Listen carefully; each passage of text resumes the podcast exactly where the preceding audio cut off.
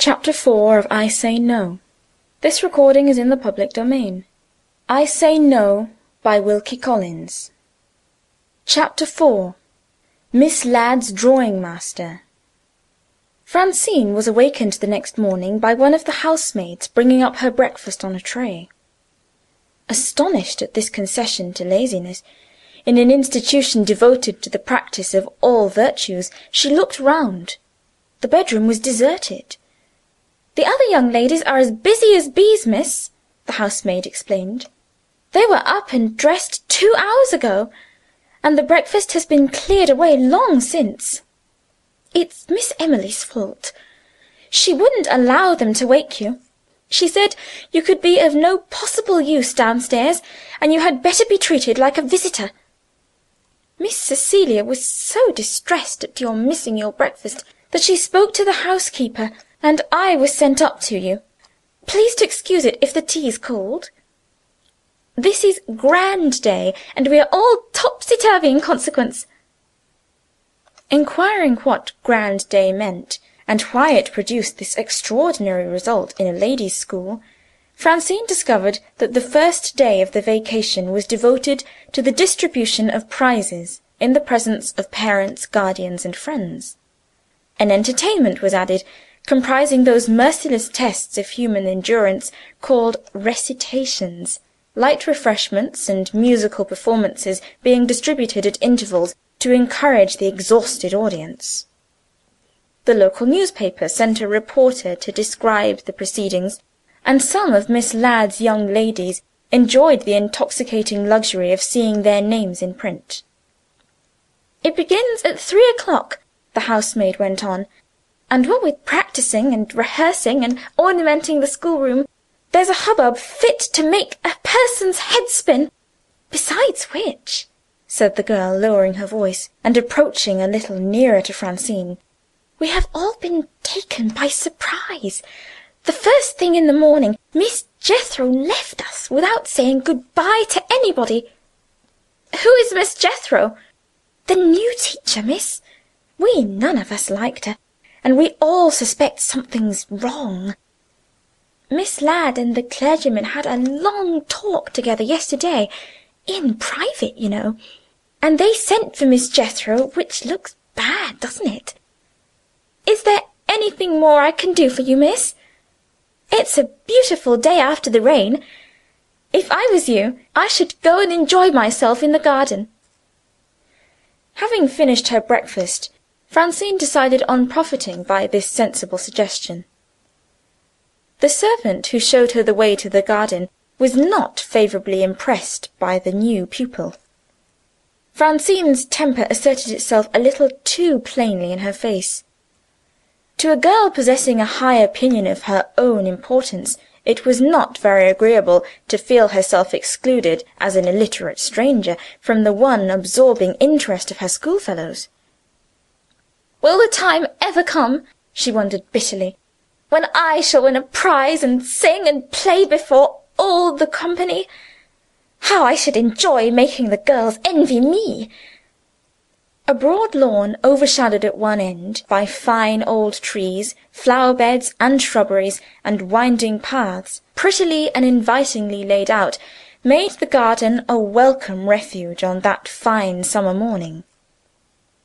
The novelty of the scene, after her experience in the West Indies, the delicious breezes cooled by the rain of the night, exerted their cheering influence even on the sullen disposition of Francine. She smiled in spite of herself as she followed the pleasant paths and heard the birds singing their summer songs over her head. Wandering among the trees, which occupied a considerable extent of ground, she passed into an open space beyond, and discovered an old fish-pond overgrown by aquatic plants.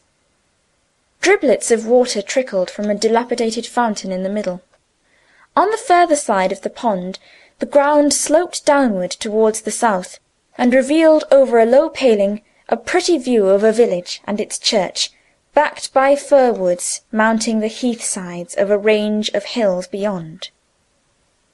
A fanciful little wooden building, imitating the form of a Swiss cottage, was placed so as to command the prospect.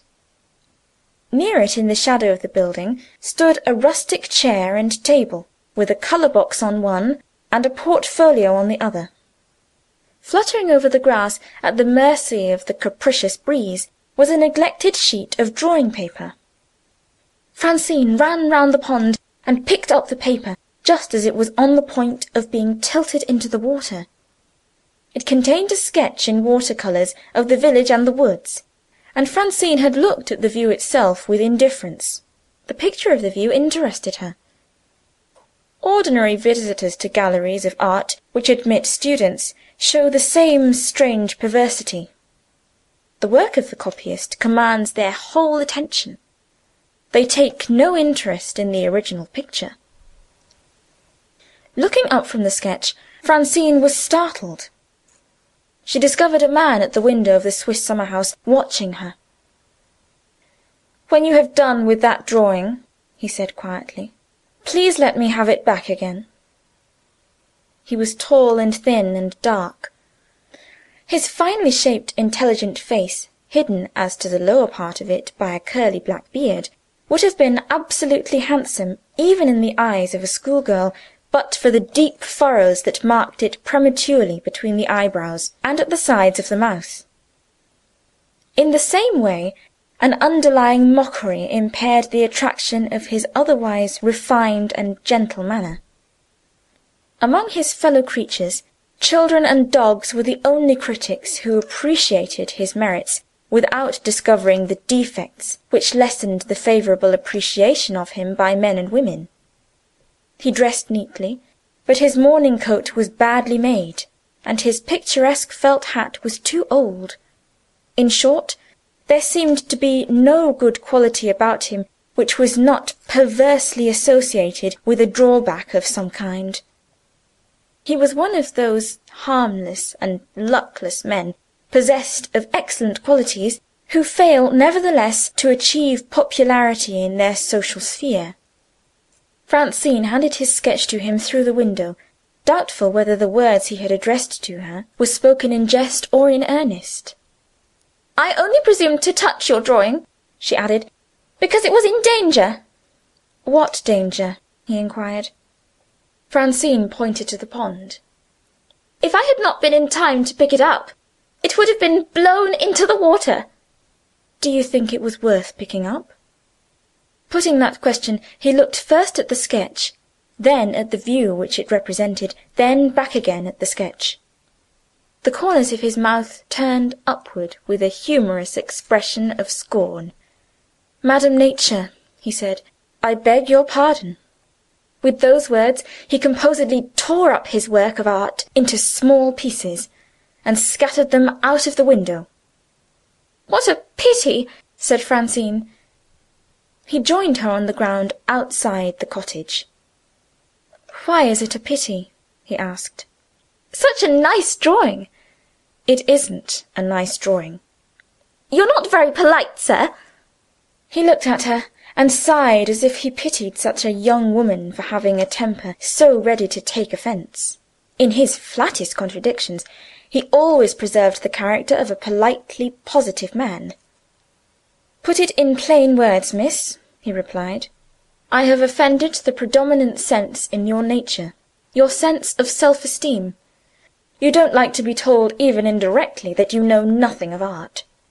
In these days everybody knows everything, and thinks nothing worth knowing after all. But beware how you presume on an appearance of indifference, which is nothing but conceit in disguise. The ruling passion of civilized humanity is conceit. You may try the regard of your dearest friend in any other way, and be forgiven. Ruffle the smooth surface of your friend's self esteem, and there will be an acknowledged coolness between you which will last for life. Excuse me for giving you the benefits of my trumpery experience. This sort of smart talk is my form of conceit. Can I be of use to you in some better way? Are you looking for one of our young ladies?" Francine began to feel a certain reluctant interest in him when he spoke of "our young ladies." She asked if he belonged to the school. The corners of his mouth turned up again. I'm one of the masters, he said. Are you going to belong to the school too? Francine bent her head, with a gravity and condescension intended to keep him at his proper distance. Far from being discouraged, he permitted his curiosity to take additional liberties. "Are you to have the misfortune of being one of my pupils?" he asked. "I don't know who you are." "You won't be much wiser when you do know. My name is Alban Morris." Francine corrected herself. "I mean, I don't know what you teach." Alban Morris pointed to the fragments of his sketch from nature. "I am a bad artist," he said. "Some bad artists become Royal Academicians. Some take to drink. Some get a pension, and some I am one of them find refuge in schools. Drawing is an extra at this school. Will you take my advice? Spare your good father's pocket. Say you don't want to learn to draw. He was so gravely in earnest that Francine burst out laughing. "You are a strange man!" she said. "Wrong again, miss. I am only an unhappy man." The furrows in his face deepened; the latent humour died out of his eyes. He turned to the summer house window, and took up a pipe and tobacco pouch left on the ledge. "I lost my only friend last year," he said. Since the death of my dog, my pipe is the only companion I have left. Naturally, I am not allowed to enjoy the honest fellow's society in the presence of ladies. They have their own taste in perfumes. Their clothes and their letters reek with the fetid secretions of the musk deer. The clean vegetable smell of tobacco is unendurable to them. Allow me to retire, and let me thank you for the trouble you took to save my drawing." The tone of indifference in which he expressed his gratitude piqued Francine. She resented it by drawing her own conclusion from what he had said of the ladies and the musk deer. "I was wrong in admiring your drawing," she remarked, "and wrong again in thinking you are a strange man. Am I wrong for the third time in believing that you dislike women?" "I'm sorry to say you are right," Alban Morris answered gravely. "Is there not even one exception?" The instant the words passed her lips, she saw that there was some secretly sensitive feeling in him which she had hurt. His black brows gathered into a frown; his piercing eyes looked at her with angry surprise. It was over in a moment. He raised his shabby hat and made her a bow. "There is a sore place still left in me," he said, "and you have innocently hit it. Good morning." Before she could speak again, he had turned the corner of the summer house, and was lost to view in a shrubbery on the westward side of the grounds. Chapter 4